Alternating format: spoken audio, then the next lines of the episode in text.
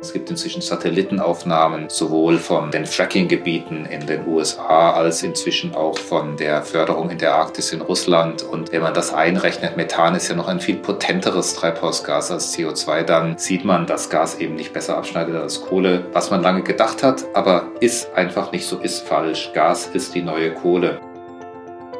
Herzlich willkommen bei Let's Talk Change. In unserer Podcast-Reihe diskutieren wir mit relevanten Entscheidungsträgern, inspirierenden Innovatoren und spannenden Visionären, welche Rolle Technologien, Geschäftsinnovationen, Politik und Medien für den Wandel der Wirtschaft und Gesellschaft in Richtung Nachhaltigkeit haben. Mein Name ist David Wortmann. Die Deutsche Umwelthilfe DUH legt gerne den Finger in die Wunde und große Skandale offen. Der Dieselskandal oder die versteckte Unterstützung der Politik bei der Gaspipeline Nord Stream 2 sind nur zwei prominente Beispiele. Die DUH ist wohl das Schnellboot unter den deutschen Umweltverbänden. Was treibt die DUH an und wie geht sie vor? Gast in dieser Episode von Let's Talk Change ist Sascha Müller-Krenner. Seit rund 30 Jahren ist er schon in der Umwelt- und Klimaschutzszene unterwegs. Seit 2015 als einer der Geschäftsführer der Deutschen Umwelthilfe. Was macht die DUH anders als andere Umwelt-NGOs? Wie priorisiert sie ihre Themen? Wie geht sie mit der Kritik gegen sie um? Ist es Arroganz der Macht, wenn Interessen der Zivilgesellschaft nur unzureichend angehört werden? Über dies und vieles mehr spreche ich nun mit Sascha. Freut euch auf dieses Gespräch. Sascha, ganz herzlich willkommen zu unserem Podcast Let's Talk Change. Ich würde ganz gerne mit dir ausnahmsweise mal mit einer persönlichen Frage starten, denn du bist ja schon relativ lange in der Umwelt- und Klimaschutz-, Naturschutzszene unterwegs. Vielleicht um dich das gleich mal kurz zu referieren, dann brauchst du das nicht selber zu machen. Du kannst natürlich gerne noch ergänzen. Du hast Anfang der 90er gestartet beim Deutschen Naturschutzring. Ich hatte neulich ja auch den Präsidenten Kai Niebert hier gehabt, den heutigen Präsidenten. Viele Jahre bist du sehr aktiv gewesen, hast das Berliner Büro aufgebaut, bist bist Sprecher auch des Klimaforums gewesen. Damals, Mitte der 90er, waren das über 95 deutsche Nichtregierungsorganisationen auf dem ersten Weltklimagipfel in Berlin. Du hast das Ecologic Institute mitgegründet. Du warst einige Jahre bei der Heinrich-Böll-Stiftung in Washington, hast danach in den USA auch mit einer internationalen Umweltschutzorganisation, nämlich mit The Nature Conservancy, gearbeitet und bis jetzt seit 2015 Bundesgeschäftsführer der Deutschen Umwelthilfe. Ich habe mir jetzt die Mühe gemacht, das einfach nochmal alles so ein bisschen aufzulisten, weil du kannst ja wirklich auf 30 Jahre Umweltschutz, Natur Naturschutz, Klimaschutz zurückschauen, wenn du dir das mal anschaust, hast du das Gefühl, dass wirklich was erreicht worden ist? Und damit meine ich gar nicht so sehr jetzt deine persönliche Leistung, sondern vielleicht auch insgesamt wir als Gesellschaft. Wir wissen seit Paris, dass trotz der Beschlüsse die CO2-Emissionen weiter steigen. Wir haben einen rasanten Verlust an Biodiversität nach wie vor. Waren die letzten 30 Jahre verschenkte Jahre oder ist doch was erreicht worden? Ja, ich bin ja so eine Glas halb voll Person. Das heißt, ich versuche immer und es hilft einem natürlich auch bei so einem Job äh, das Positive zu sehen und das Negative hake ich dann ab. Und insofern ist die Antwort ja, aber kommt natürlich schon ein bisschen drauf an, wie man es betrachtet. Vielleicht mal eine kleine Geschichte. Mir hat mal neulich jemand beim Ausmisten eine Pressemitteilung geschickt, damals noch gedruckt auf einem alten Nadeldrucker aus dem Jahre 1992. Da ging es um die EU-Nitratrichtlinie, um die Nitratbelastung des Grundwassers. Das ist jetzt schon 30 Jahre her, aber ich muss sagen, also weder die Werte haben sich verbessert und die Pressemitteilung hätte ich jetzt auch eins zu eins, halt mit einem moderneren Drucker, auch heute noch herausgeben geben können. Die Zitate haben alle gestimmt. Da hat sich gerade nichts getan in 30 Jahren. Aber es gibt natürlich auch ganz viele Erfolgsgeschichten. Also ich sage mal so, das Pariser Klimaschutzabkommen, klar ist zu wenig, aber diese Art von Vertrag, wenn man mich zu Beginn der Konferenz gefragt hätte, kommt der dabei raus, hätte ich gesagt, ne, darauf einigen die sich nie und auch seitdem. Also diese Jugendklimabewegung, die wir erleben, das Thema hat inzwischen so einen Stellenwert. Es tut sich schon ganz viel, aber es ist halt ein Rennen gegen die Zeit und ob wir es gewinnen, wird man sehen. Aber wie gesagt, ich bin der ewige Optimist. Das eine ist ja, ob solche Beschlüsse zustande kommen. Das ist ja ein erster sehr, sehr guter Schritt und viele Beobachter haben das in der Tat auch sehr stark gefeiert, auch zu Recht. Die Frage ist natürlich, was tatsächlich auch erreicht wird. Und dahingehend war so ein bisschen auch meine Frage. Aber das können wir vielleicht auch im Laufe des Gesprächs noch ein bisschen mehr auch vertiefen. Licht und Schatten, wie immer, hat sich in einigen Bereichen viel getan. Dieser Wachstum der erneuerbaren Energien hätte ich nie für möglich gehalten in diesem Tempo, sage ich mal ganz ehrlich. Auf der anderen Seite gehen natürlich auch viele Dinge den Bach herunter, was mir ehrlich gesagt noch mehr Sorgen macht als der Klimawandel, ist wirklich das Artensterben, weil das sind natürlich wirklich Dinge, die kann man nicht zurückdrehen. Da geht ganz viel verloren. Das finde ich ehrlich gesagt auch ethisch und moralisch. Also ganz, ganz schwierig und tief, tief traurig, was da passiert. Aber hilft ja nichts. Also ich zumindest habe mir gesagt, ich mache weiter. Hilft ja nichts und du machst ja auch weiter seit 2015 als einer der beiden Bundesgeschäftsführer der Deutschen Umwelthilfe. Ich habe mal nachrecherchiert. Damals, als du angetreten bist, bist du gefragt worden, was sind denn die drei großen Baustellen, die du voranbringen möchtest? Und da hast du vor allen Dingen drei innerhalb der Energiewende genannt, nämlich den Netzausbau, den Einstieg in den Kohleausstieg und die Wärmewende. Was von dem würdest du jetzt sagen, können wir jetzt ein Härchen hintersetzen? Und wie würdest du aktuell denn die großen Baustellen für dich und für die DUH und vielleicht auch allgemein natürlich für uns insgesamt definieren? Ja, Einstieg in den Kohleausstieg haben wir. Nicht schnell genug, aber da bin ich sehr, sehr optimistisch, dass allein aus wirtschaftlichen Gründen das schneller geht als jetzt beschlossen. Also nicht 2038, das ist ja das Ergebnis der Kohlekommission, sondern ich glaube, so gegen 2030 ist der Schluss, weil sich die Dinger einfach nicht mehr rentieren, diese Kraftwerke, auch im Vergleich zu den ja immer preisgünstiger werdenden erneuerbaren. Netzausbau total wichtig, weil der erneuerbare Strom muss ja von A nach B, also hier in Deutschland, aus Norddeutschland oder von den Offshore-Windfarmen Richtung Süden, die großen industriellen Zentren. Da hat sich einiges getan. Da haben auch wir uns ganz aktiv beteiligt, Akzeptanz schaffen. Das geht jetzt doch voran. Bisschen zu langsam, aber immerhin. Und das Thema Wärmewende, da muss ich sagen, da schaut's mau aus. Das bleibt für mich eine ganz, ganz große Herausforderung. Und da kommen natürlich andere hinzu. Eine Sache, der wir uns jetzt ganz stark annehmen, ist das Thema Erdgas. Also Erdgas ist die neue Kohle, ist eigentlich von der Klimabilanz auch nicht besser. Und da müssen wir ran. Also wir müssen natürlich nicht über Nacht, aber perspektivisch müssen wir aus allen Fossilen raus und Erdgas war bisher so ein bisschen unterbelichtet und da kümmern wir uns jetzt sehr, sehr stark drum. Da würde ich ganz gern auch nochmal separat drauf einsteigen. Aber bevor wir das tun, wie würdest du denn die Arbeit der DUH beschreiben? Was macht euch anders im Umfeld der vielen anderen NGOs, die es ja auch im Umweltbereich gibt? Wir kennen Greenpeace, BUND, NABU. Wo seht ihr eure Rolle und was macht ihr anders als alle anderen?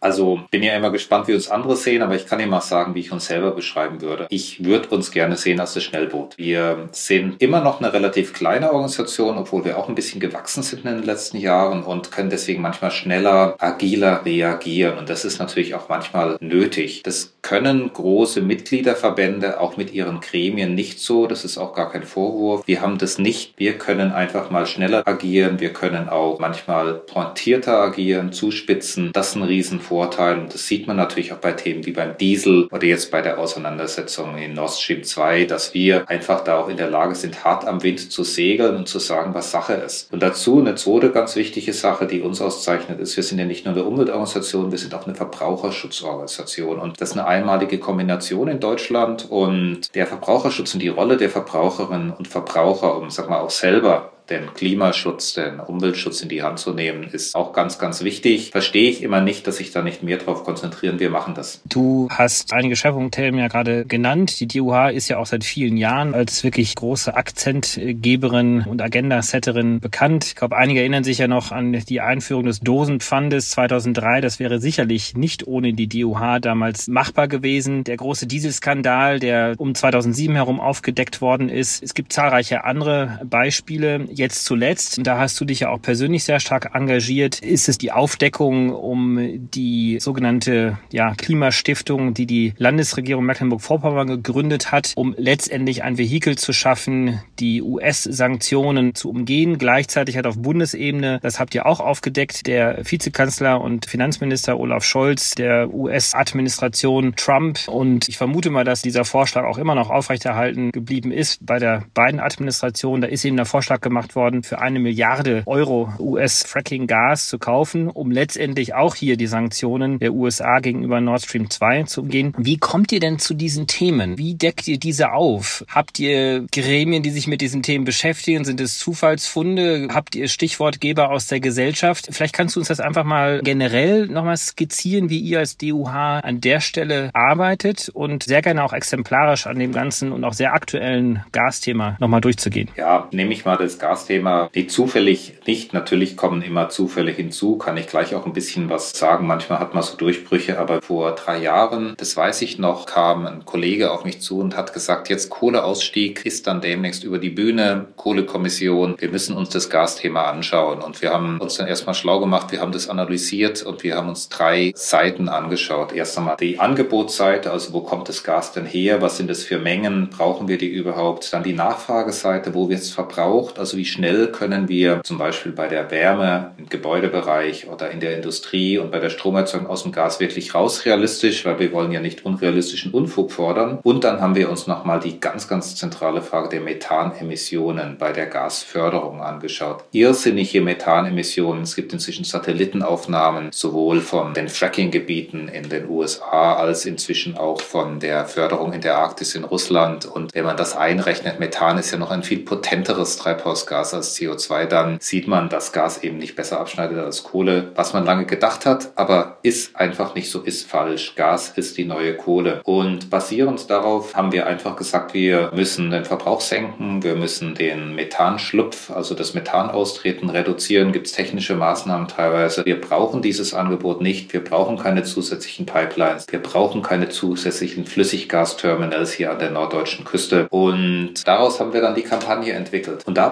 passieren dann natürlich auch manchmal Zufälle. Also es sind Stiftungen auf uns zugekommen, haben gesagt, finden wir total spannend, macht ihr als Einzige, wir geben euch da Geld. Es haben uns Leute dann auch mal Dokumente geschickt. Es gibt in vielen Unternehmen auch Leute, die fühlen sich jetzt nicht wohl mit der Rolle, die ihre Unternehmen spielen. Und dann kriegt man halt ab und zu mal was zugespielt. Also Whistleblower. Whistleblower, genau. Dann kriegt man ab und zu mal was zugespielt. Man muss fleißig sein, man muss ein bisschen wühlen und ab und zu findet man dann mal so ein kleines Goldkorn, wie zum Beispiel dieser Brief, den Herr Scholz an seinen amerikanischen Kollegen geschrieben hat. Und das nutzen wir dann natürlich, machen sowas transparent, weil ich finde, das müssen die Leute auch wissen und verstehen, also wie hier Geschäfte gemacht werden. Jetzt war der Zeitpunkt der Veröffentlichung zu diesem Olaf Scholz Brief wahrscheinlich nicht ganz zufällig. Wenn ich das richtig erinnere, habt ihr diesen Brief an die Öffentlichkeit gebracht, ein oder zwei Tage nachdem Olaf Scholz dann tatsächlich die sogenannte Zukunftsmission der SPD als neuer Kanzlerkandidat vorgestellt hat. Setzt ihr diese Punkte dann sehr bewusst, um dann im Nachhinein vielleicht erstmal abzuwarten, welche Akzente setzt die SPD, um dann einen draufzusetzen, um dann auch der Öffentlichkeit zu zeigen, da muss man genauer hinschauen? Oder hätte es auch einen anderen Weg geben können, der gewesen wäre, man veröffentlicht das ein bisschen früher, um vielleicht dann darüber dann doch nochmal ein bisschen mehr Einfluss zu nehmen auf die Agenda der SPD an dieser Stelle, die möglicherweise dann auch den Eindruck beiseite wischen wollen, dass sie hier nicht konsequent genug wären. Also erstmal, wir wollen nicht auf der SPD rumhacken. Wir wollen generell auf keinen Parteien rumhacken. Unser Interesse ist, dass alle Parteien den Klimaschutz ernst nehmen. Und natürlich weisen wir auf Missstände hin und zwar ungeachtet dessen, woher sie kommen. Und auf die Frage nach dem Timing jetzt in diesem Fall, ich wünschte, ich könnte sagen, das war gut geplant. Ich wäre jetzt der Superstratege gewesen, war in der Tat tatsächlich Zufall. Wir wussten das nicht, dass der Scholz das plant. Wir hatten zur Pressekonferenz schon eingeladen, um diesen Brief vorzustellen und haben dann erfahren, auch wieder aus der Presse, dass am Tag davor der Herr Scholz seine sogenannten Zukunftsmissionen vorstellt, wo übrigens dann drin steht, ganz großes Ziel der SPD, die Infrastruktur für den Klimaschutz aufzubauen. Jetzt gehört eine Gaspipeline dann natürlich nicht hinzu. Ich sag mal, das war jetzt schlechtes Timing für Herrn Scholz, war von uns nicht beabsichtigt beabsichtigt, aber hat natürlich gepasst in der Kommunikation. Und wird sicherlich auch dazu beitragen, dass der eine oder andere auch innerhalb der SPD da auch nochmal genauer hinschaut, weil der Eindruck ist ja schon entstanden, dass da auch einige Alleingänge passieren. Ja, der, bei der SPD ist ja interessant. Wir haben natürlich aus der SPD ganz viele Reaktionen bekommen. Erboste teilweise, wie könnte uns das antun, wo ich dann sagen muss, naja, wir berichten über die Realität, aber durchaus auch ganz, ganz viele Genossinnen und Genossen aus der SPD, die gesagt haben, wir fühlen uns da auch unwohl, diesen Scheiß hat uns der Schröder angetan getan mit Nord Stream. Da kommen wir nicht mehr raus aus der Nummer. Und insofern in der SPD wie in allen Parteien gibt es viele engagierte Leute, auch Leute, die sich für den Klimaschutz engagieren, aber es gibt halt auch die anderen.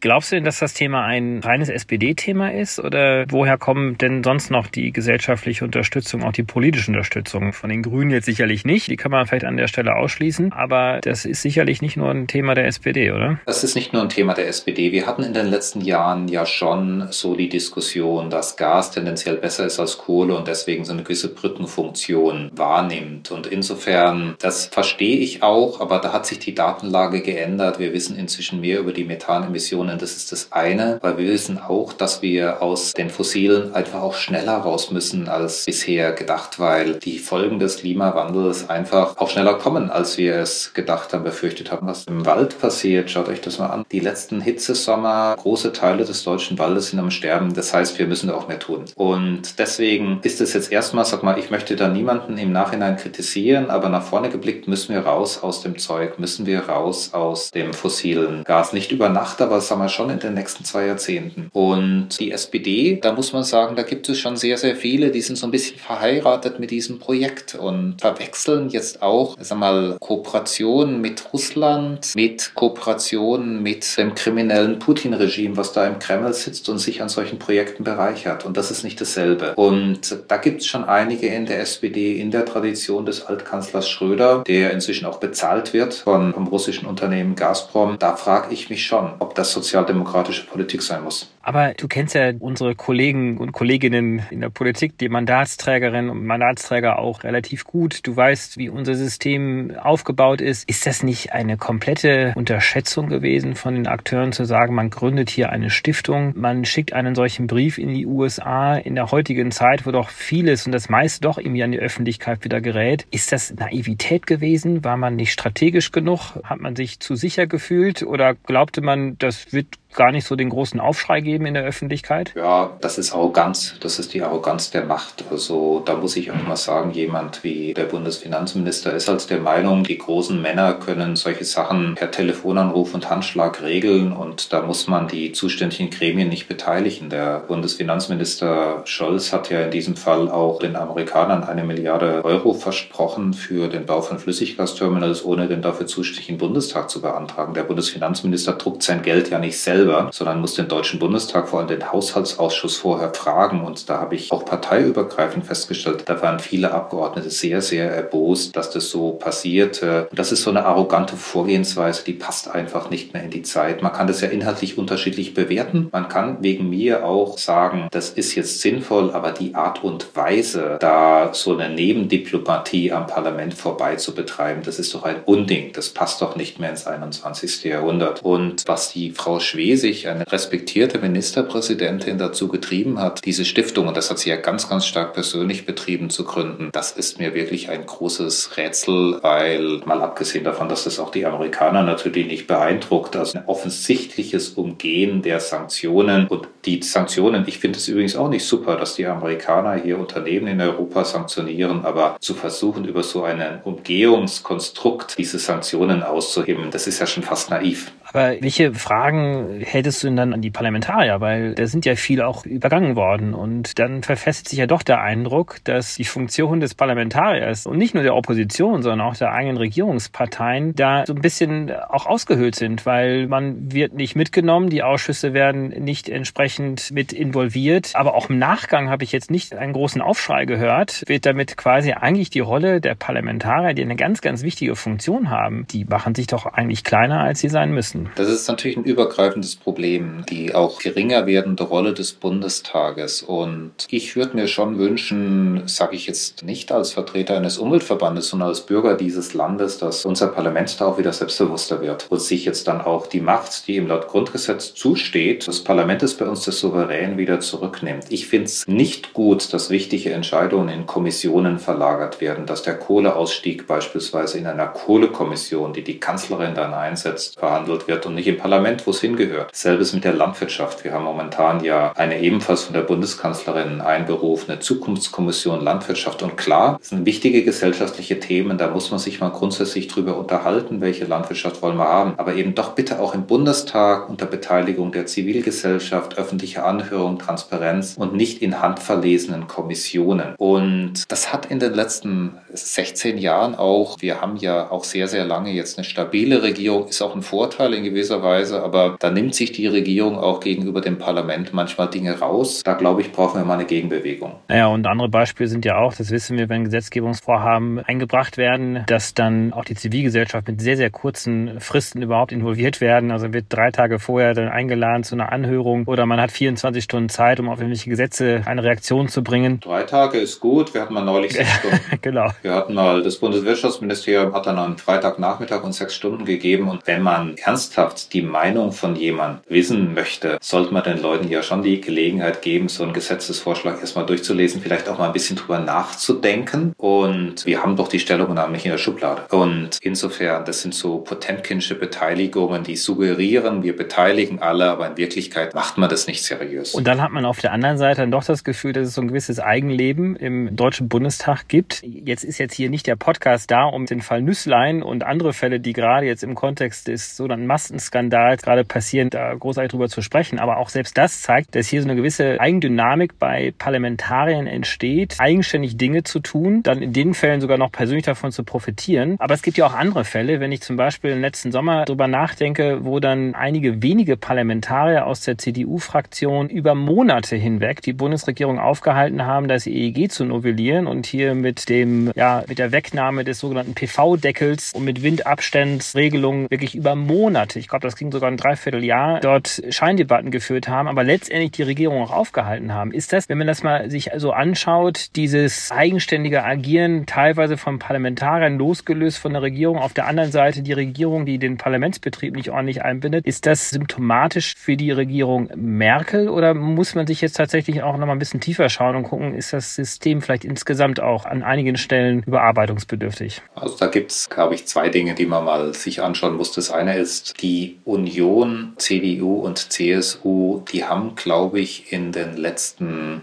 15 Jahren viel Kompetenz gerade im Umwelt- und im Klimabereich verloren. Also die CDU war ja mal die Partei von Klaus Töpfer, einer der ganz, ganz großen Umweltminister und auch weltweit anerkannten Umweltpolitiker. Und momentan schaut man und auf weiter Flur findet man da sehr, sehr wenige, die auch nur annähernd dieselbe Kompetenz haben. Es gibt im Deutschen Bundestag, gerade bei der Union, sehr, sehr wenige kompetente Umweltpolitikerinnen und Umweltpolitiker. Das hat die Union, glaube ich, auch erkannt bekannt. Und angesichts dessen, dass es das Zukunftsthema ist, der Klimaschutz, wünsche ich mir ganz stark, dass es auch in der Union und in allen Parteien einfach kompetente Leute gibt, die sich des Themas annehmen. Das zweite ist natürlich die Nähe zur Wirtschaft, die da doch, oder sagen wir zu den konservativen Teilen der Wirtschaft. Es ist ja nicht die Wirtschaft. Es gibt ja viele fortschrittliche Unternehmen, die haben sich auf den Weg gemacht, die erneuerbaren Energienbranche ganz vorne, aber sagen wir, diese Nähe zur traditionellen konservativen, strukturkonservativen Wirtschaft, die viele in der Union haben, das ist ein richtiges Problem. Und da war der Nüsslein ja übrigens einer derjenigen, welchen er hat als stellvertretender Fraktionsvorsitzender auch ja zuständig für Energie- und Klimaschutz da viel blockiert. Dann gibt es noch eine Reihe anderer Abgeordnete. Das sage ich mal, da wird es mir auch nicht wohl dabei, wenn ich sehe, was da für strafrechtliche Vorwürfe gegen den Herrn Nüsslein im Raum stehen. Jetzt in Sachen Maskenbeschaffung. Wie gesagt, ist ja momentan noch nichts entschieden entschieden. Da gilt die Unschuldsvermutung, aber trotzdem, das sind ja sehr, sehr ernsthafte Vorwürfe. Und wenn ich mir dann vorstelle, dass wir, so eine Person jetzt auch in engem Austausch mit der Energiebranche war, da ist mir auch nicht wohl dabei. Also diese Nähe zu bestimmten Teilen der Wirtschaft ist durchaus auch ein Problem. Da braucht man auch mehr Transparenz und auch klare Verhaltensregelungen für Parlamentarier. Könnte man dennoch die These aufstellen, dass einen richtigen Schwung im Bereich Klimaschutz, Umweltschutz und Nachhaltigkeit ist dann doch vielleicht dann eher mit der CDU und vielleicht sogar auch mit der FDP geben könnte, möglicherweise natürlich in Kombination mit den Grünen. Und zwar deswegen, weil, wenn wir uns das mal in den letzten 20 Jahren mal anschauen, die Abschaffung der Wehrpflicht, ein großes Projekt eigentlich der Linksparteien, ist durch die CDU passiert. Die Novellierung der Sozialsysteme, ein großes Thema der CDU, ist eigentlich letztendlich unter der SPD dann unter Gerhard Schröder passiert. Wir brauchen, glaube ich, jetzt nicht die einzelnen Politikbereiche bewerten, ob es jetzt richtig war oder nicht richtig war. Aber so ein bisschen könnte man die These auch in den Raum stellen, dass es vielleicht gerade dann gelingt, die großen Veränderungen in der Gesellschaft politisch durchzusetzen, wenn man überraschende Koalitionspartnerschaften eingeht. Also selbst der Kohleausstieg, würde ich jetzt einfach mal die These aufstellen, ist auch vollkommen richtig, das mit der SPD zu machen, weil wenn es jetzt unter anderen Konstellationen gewesen wäre, wäre möglicherweise die SPD als alte Kohlepartei vielleicht doch diejenige gewesen, die es am meisten wahrscheinlich dann wieder in Frage gestellt hätte. Naja, also die These, die würde ich jetzt nicht ganz teilen. Die CDU oder eine CDU-Bundeskanzlerin sitzt hier jetzt seit 15 Jahren an der Spitze der Bundesregierung und da ist ja jetzt doch relativ wenig Positives passiert im Bereich Bereich Umwelt und Klimaschutz. Da hat die Frau Merkel, die ist ja sehr, sehr geschickt kommunikativ. Die hat dann ein tolles Image, die sagt immer die richtigen Sachen und macht dann leider das Gegenteil. Das sieht man bei den Klimazielen in Europa, war Deutschland einer der Bremser. Das sieht man bei den CO2-Grenzwerten für Pkw. Immer also die Bundeskanzlerin, die höchste Lobbyistin der deutschen Autoindustrie. Das sieht man auch beim Kohleausstieg. Da ist ja Deutschland nicht Vorreiter, sondern im europaweiten Vergleich Nachzügler. Nur die Polen sind langsamer. Also da hat sich diese Bundesregierung unter CDU-Führung nicht mit Ruhm bekleckert. Nur muss ich den Hut abnehmen. Die Presse- und Öffentlichkeitsarbeit der Kanzlerin, die ist da hochprofessionell. Sie hat da irgendwie das Image kreiert, dass sie die Klimakanzlerin ist, aber ist durch die Realität leider nicht gedeckt. Insofern, ich sag mal so, nach 16 Jahren ist es, glaube ich, ohnehin gut, wenn es da mal einen Generationswechsel gibt, wenn es vielleicht mal eine andere Konstellation gibt, jetzt unabhängig davon, wie die dann aussieht. Sascha, kommen wir doch vielleicht nochmal zum Ende nochmal Richtung der DUH. Ihr seid ja auch in der Vergangenheit nicht nur mit Lob überschüttet worden, sondern standet ja auch sehr stark in der Kritik. Da haben sich ja sogar einige Politiker zu Aussagen verleiten lassen, dass es hier Schutzgeld, Erpressung durch die DOH gäbe, eben durch euer Klagerecht, was ihr habt. Eure Gemeinnützigkeit wurde in Frage gestellt. Wie geht ihr mit dieser Kritik um? Also bremst euch das letztendlich oder ist das im Gegenteil vielleicht so auch Ansporn für eure Aktivitäten? Also Kritik ist das eine, aber es kommt schon auch an auf die Art der Kritik. Und jetzt gab es ja vor zwei Jahren damals auf dem CDU-Parteitag, der damals die Parteivorsitzende Annegret Kramp-Karrenbauer, inzwischen schon nicht mehr Parteivorsitzende, gewählt hatte, ja interessanterweise neben der Wahl der Parteivorsitzenden drei Beschlüsse nur zur deutschen Umwelthilfe. Die Beschlüsse, unsere Gemeinnützigkeit in Frage zu stellen, den Beschluss, uns öffentliche Finanzierung zu entziehen und der Beschluss, unsere Klagerechte zu beschneiden. Und jetzt mal unabhängig von der Frage, ob es wirklich die Aufgabe eines Parteitages ist, sich diesen Fragen zu widmen, ob sie da wirklich zuständig dafür sind, ist das natürlich für eine relativ kleine Organisation wie uns schon ein Ding. Also wenn die Staatspartei der Bundesrepublik Deutschland, die wirklich 40 von 60 Jahren BRD regiert, mitregiert hat, einen das so unter Beschuss nimmt, das strahlt ja auch aus. Das ist in gewisser Weise die Lizenz zum öffentlichen Abschuss. Wir haben wahnsinnig massive Drohungen bekommen aus dem rechtsradikalen Milieu, ernstzunehmende Bedrohungen, Anrufe der Polizei, des Staatsschutzes, des Verfassungsschutzes, dass wir auch mal aufpassen müssen. Also das war jetzt nicht lustig, das war jetzt nicht vergnügungssteuerpflichtig. Und wir haben das dann auch mal im Treffen mit der CDU-Spitze angesprochen und gesagt, ja, wir stellen uns der Kritik, aber das, was ihr da macht, ist auch eine Hexenjagd. Und da wird eine unbequeme Organisation unter Beschuss genommen. Und dazu kommt natürlich, wir haben ja in diesem Zusammenhang auch gesehen, was es hier für einen engen Austausch gibt und eine enge Zusammenarbeit zwischen der deutschen Automobilindustrie, die ja durch uns sehr stark auch in der Kritik war, und der CDU. Und das ist auch ein Problem, was man vielleicht nochmal aufarbeiten muss. Also wie die Automobilindustrie da durchregiert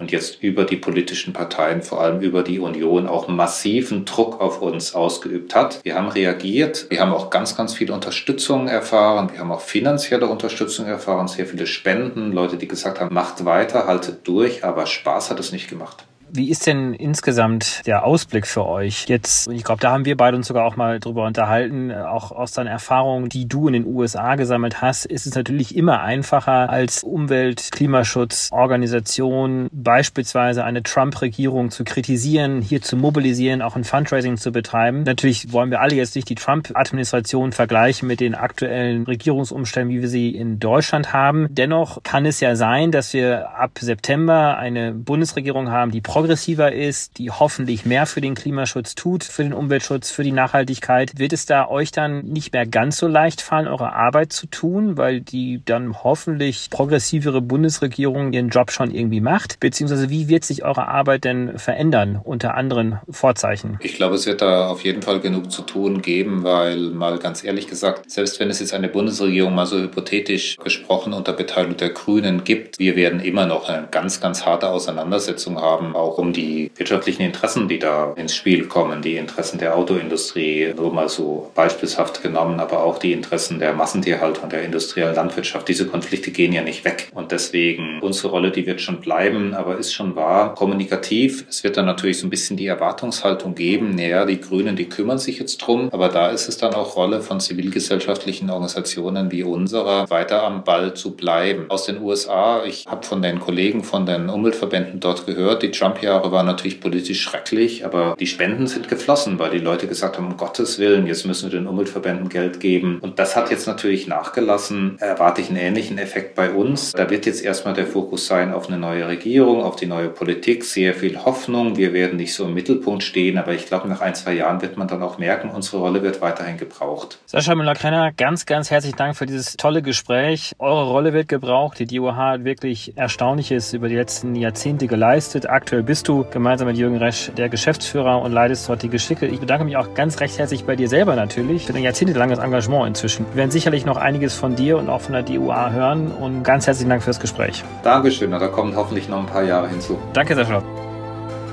Herzlichen Dank fürs Einschalten. Wir hoffen, dass Sie beim nächsten Mal bei Let's Talk Change wieder dabei sind.